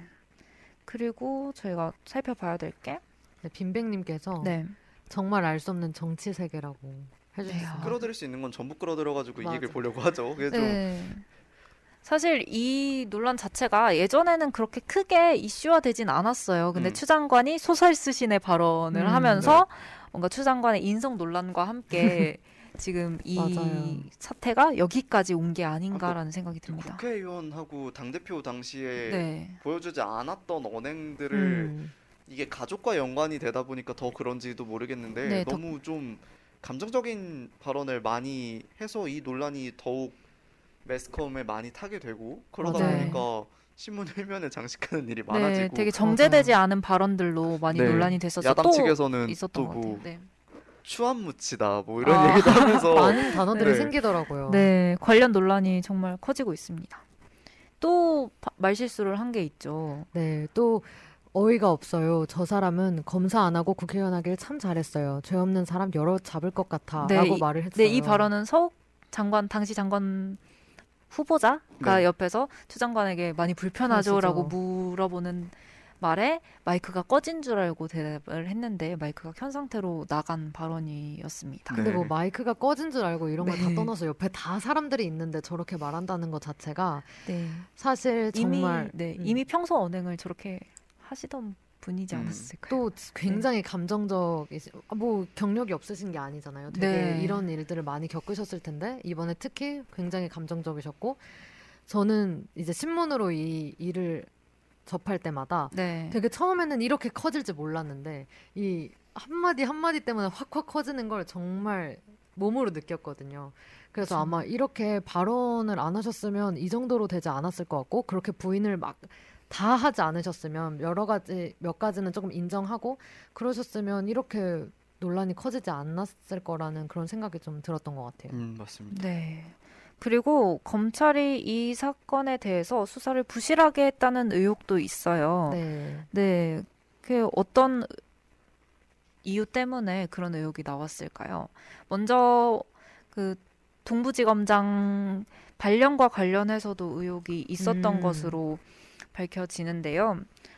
네, 일단 법무부 장관을 검찰에서 공정수사하는 것 자체가 가능한 것이냐라는 네, 말도 맞습니다. 있습니다. 네. 네, 법무부 장관을 검찰에서 수사하는 것 자체가 공정할 수 있느냐라는 얘기가 나왔었고요. 그래서 야당에서는 이거에 대해서 특검을 진행해야 된다는 얘기가 음. 좀 나왔었어요. 네. 그래서 검찰 수사 자체가 졸속이었기 때문에 특검으로 진행을 해야 한다라는 얘기가 나왔었는데, 네. 음, 이거에 대해서 동시에 국감에서 이번에 이번 주부터 국감이 시작이 되잖아요. 네. 그래서 추미애 장관이 집중적으로 타겟이 될 예정이다라고 밝혔었습니다. 그래서 추 장관 쪽에서는 일단 불기소 처분이 났기 때문에 네. 야당의 정치 공세이다. 그래서 음. 이것에 대해서 책임지고 사과를 하지 않으면 음. 법적 조치를 취하겠다라고 주장을 하고 있습니다. 네. 음, 그래서 보수 성향 시민 단체들은 네. 어제였나요? 어제였나 그저께였는데 국가인권위원회에 추 장관의 사퇴를 요구하는 진정도 제기를 했고요. 음. 그래서 좀 국면이 복잡하게 진행이 되고 있는 상황입니다. 네. 네, 아직 끝나지 않은 논란이네요. 음. 맞아요. 네, 사실 이게 음. 법적 분쟁까지 번지면 상당히 피곤해지는 건 사실이잖아요. 네. 그래서. 이를 피하려고 하긴 할 텐데 사실 여야가 이 사건을 가지고 되게 편가르기식으로 지금 진행이 돼 있고 이 사건이 맞냐 맞냐 아니냐 누구의 잘못이냐를 따지는 것이 마치 본인들이 맞는 말을 했나 뭐 다, 음. 다른 쪽이 더 맞나 이런 것들과 지지율과도 관계가 있기 때문에 다 더욱 나를 세우고 얘기를 하고 있는 것 네, 같습니다. 사실 그거에 더해서 이번에 국감 이후에 어쨌든 추미애 장관의 역할이 뭐냐라고 하면은 검찰 개혁하고 공수처가 네. 가장 네. 중심적인데 이 역할을 중점적으로 수행을 하라고 임명을 해놓은 법무부 장관이 네. 이런 문제에 빠지게 되었다는 음. 것 자체가 네. 지금 정부가 진행을 하려고 하는 정책의 추진 방향에 되게 큰 걸림돌이 되고 있다라고 봐도 되겠죠. 네, 그리고 이 사건이 거의 바, 3분의 한 분기 동안 진행이 되고 있잖아요. 음, 이, 네. 이에 아, 대한 그러네요. 논란이 그러면서 여- 대중들의 피로도 역시 증가하고 있다라는 얘기가 나오고 있습니다. 사실 이 문제에 대해서 별로 알고 싶지 않은 부분들까지 너무 많이 알게 돼서 사실 피곤한 건 사실이잖아요. 그렇죠. 그날 네. 당직 사병이 전화를 받았고 안 받았고까지 네. 저희가 그것까지 일면에 실릴 정도의 문제인가라는 생각이 좀 들었고요. 빈백님이 말씀해주신 것처럼 네. 이게 일면을 장식할 정도로 이걸 크게 만든 건 결국에 추미애 장관의 태도가 한몫을 했다고 생각을 하고요. 네. 그러니까 정쟁에 불을 붙였죠. 그렇죠. 지금 계속 거짓말 프레임으로 몰아가지 말라고 하는데 그래도 그러니까요. 그런데 이제 그래서 저는 국정감사가 더 네. 이제 주목이 되는 것 같아요. 음. 인사청문회나 다른 대정부 질문이랑 다르게 이제 여기서는 거짓말을 하면 처벌을 네. 받게 되니까 이제는 거짓말을 못하지 않을까. 그래서 이제 좀 깔끔하게 끝날 수 있지 않을까 하는 음. 이제 좀 끝나라 하는 그런 생각이 듭니다. 네. 저는 사실 이 검찰의 수사 발표를 보고 조금 의문이 들었던 게 네. 구- 국방부와 검찰이 서로 뭔가 떠넘기기 식으로 발언을 하고 그, 그 근거에 대해서 얘기하는 부분이 꽤 있었어요. 음. 특히 이게 휴가 일수 기록에 대한 얘기인데 휴가 일수 기록이 제각각으로 기록이 돼 있다 이런 음. 문제가 있었는데 검찰에 대해서는 이에 대한 언급이 별로 없었고 네. 국방부에서는 왜 그런 착오가 있었는지는 검찰 수사를 통해 확인해야 할 상황이라고 그렇게 얘기를 하더라고요. 네. 모른다랑 같은 말 아닌가요? 네, 그쵸. 그렇죠. 그래서 국방부 측에서는 이렇게 검찰에 떠넘겼는데 검찰에서는 이거에 대해서는 언급을 전혀 하지 않고 음. 불기소 처분을 내린다 이렇게 얘기를 하고 있습니다. 음. 그리고 사실 이렇게 검찰이 국방부 쪽으로 얘기를 하거나 언급을 아예 피했던 것들이 또 있는데 진료 관련 서류가 없는데 병가를 승인한 게 적절한가에 대한 의문에서도 진단서 등 증빙, 증빙 서류가 현재 보관돼 있지 않은 경우에는 군 내부에서 확인해야 할 사항이라고 음. 거의 발을 뺐죠. 네. 네, 이런 걸 보면은 검찰 수사에 대한 의혹이 커질 수밖에 없는 건 사실인 것 같아요. 네.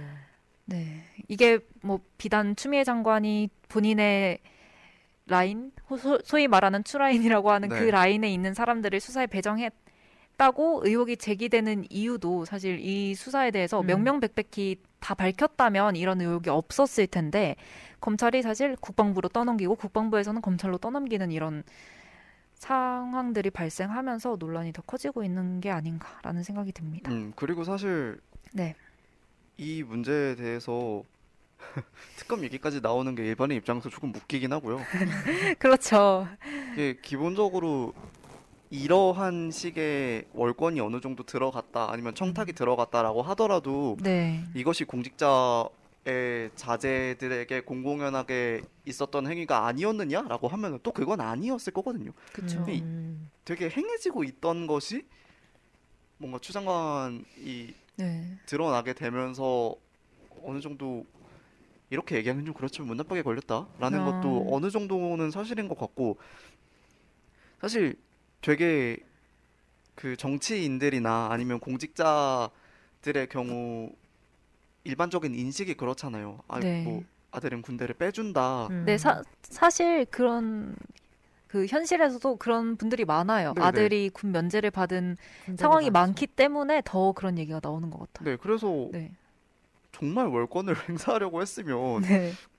그냥 어, 군대를 군대를 갔을까. 뭐 이런 얘기도 나오기는 하는데 네. 뭐 사실 지금 상황과는 별 상관이 없는 얘기긴 하지만 네. 추장관 측에서는 사실은 군대를 안 가도 되는 상황이었는데 간 간 거다라는 거다. 얘기까지 했었어요. 네. 네, 사실 그 발언은 어, 사실이 아닌 네. 걸로 드러나긴 했지만. 네, 네. 부적절한 발언으로 드러나긴 했지만 사실 저는 이 상황 자체가 정말 웃긴 것 같은 게 가지 않아도 될 사람이 간 것, 그 장관 아들이 군대를 간 것 자체가 영웅화된다는 게 좀 저는 너무 웃기더라고요. 맞습니다. 한 의원이 안중근 의사와 같은 정신으로 군대에 갔다, 뭐 군복무를 했다 이런 얘기를 했는데 저는 그건 혼나야 될 발언이라고 생각합니다. 진짜 가관이었죠 이번에 네. 모든 것들이. 네, 사실 그 페이스북을 다 뺏어버리고 싶었어요. 페이스. 네, 인생의 낭비입니다 SNS. 뭐 이런 사안이 네, 뭐 일파만파 커진 것 자체도 문제가 있지만 네, 좀 군대와 관련되면 다들 좀 민감해지는 경향이 네, 날이 서죠. 있는 것도 사실입니다. 조심스러워져요. 저는 음. 군 얘기 네, 나오면. 사실 군대 자체가 젊은 남성들이 거의 가장 왕성하게 활동할 수 있는 2년을 뺏어 가는 거기 때문에 다들 가기 싫어하는 것도 사실이고 간다는 것 자체가 쾌- 굉장히 큰 부담이잖아요. 그래서 더더욱 뭔가 예민한 예민해지는 문제가 아닌가라는 생각이 듭니다. 네, 사실 이 사안은 불기소 처분이 나긴 했지만 끝난 사건은 아니라고 생각을 하고요. 네. 이번 국감이 진행이 되면서 이걸 또 야당이 불고 넘어질지 그렇겠죠. 또- 사실 저는 확률은 크지 않다고 생각하는데 특검이 만약에 아, 특검의 아. 확률. 아. 특검이 생기게 되면 그때는 정말 문제가 많이 커지는 거라는 생각이 좀 들고요. 음. 네. 근데 사실 특검까지 갈 사안이라고는 음. 잘 특검- 모르겠어요. 특검을 네. 가요 무슨? 국감에서 아주 시원하게 그냥 음. 네. 난리 나고 그러고 끝나지 않을까. 네, 얼른 좀 이 논란 자체가 네. 수면 아래로 내려가길. 네, 네, 너무 필요해요. 이런 사건에 대한 맞습니다. 자세한 상황을 둘러본다는 게. 맞아요. 그럼 저희는 이쯤에서 마무리를 네, 지을까요? 더 얘기해도 뭔가 한 우리가 칸만, 필요해요? 한 칸만 나와요. 네, 그냥 약간 신세 한 탄만 하게 음. 되니까. 네, 그럼 여기서 마무리를 지을게요. 오늘 방송 두 분 어떠셨나요? 아, 아주 좋았습니다. 저번보다 더 편해지지 않았나요? 좀 볶음이 진행을 한다는 사실이 너무 뿌듯합니다. 아, 많이 후디가- 컸나요? 이래 만에? 후디가 저번에 주도적으로 한 거에 대해서 네. 네, 이번에는 조금 미안함을 느꼈어요, 제가. 그래서 후디의 이번- 짐을 좀 덜어주고자. 그럼 이렇게 돌아가면서 그럼 다음은 주도적으로. 한이 차례네요. 한번 해보겠습니다. 어... 사운드가 최대한 비지 않도록 노력을 했는데, 네, 네, 잘 편집을 빈 사운드는 다 편집을 해서 네, 할 편집하면 수. 있을까요? 아 그런 것도 저는 날 것으로 내- 그냥 녹음본을 올리는 것도 나쁘지 아, 않다고. 그런 걸 좋아하세요 혹시? 네, 전 좋아해요. 아 그래요? 어, 오늘 실수 많이 안 하셨다 이거죠. 알겠습니다. 아 그러네. 저, 저번에 혹시 많이 편집해 주셨나요? 어, 저 열심히 했죠. 아, 그래요? 진짜요? 어. 어, 저번에 많이 편집해 주신 거였구나. 아, 오늘 안한 것 같았나요? 아니요, 아니요. 이번엔 제가 편집하니까 한번 잘 해보도록 하겠습니다. 네, 빈백님이 오늘 이야기들은 거의 다 앞으로 계속 지켜봐야 하는 것들이었네요 라고 해주셨는데 사실 저번. 주에도 근데 항상 저희의 컨셉이에요. 앞으로 지켜봐야 될 것 같습니다로 마무리를. 규칙가 주목됩니다. 맨날 네. 이러면서 네, 근데 사실 마무리가 된 사안들이 잘 없어요. 음. 지금 막 떠오르고 있는 이슈들에 그쵸. 대해서는 그리고 저희가 마무리된 네. 사안을 얘기해드리면 좀 늦 죠. 아무래도 네, 음. 아무래도 그 주에 있었던 가장 핫한 것들을 추려 오다 보니까 네. 네, 이런 식으로 마무리를 하게 되는데 또 빈백님이 다 들어주셔서 네. 어, 너무, 계속 감, 지켜봐야 하는 것들이라는 걸또 이게 파악을 해주셨어요. 너무 감사하네요. 네. 네, 네, 시- 청취자와 적극적으로 소통하는 방송이 되겠습니다. 네. 네. 네. 마지막 곡은 복금이 준비를 했죠. 네, 이제 이런 정쟁이 좀 가라앉기를 바라는 마음에서 선곡 한번 해봤습니다. 허각 정은지의 이제 그만 싸우자 들으면서 오늘 방송 마무리할게요. 들어주셔서 감사합니다. 감사합니다. 감사합니다.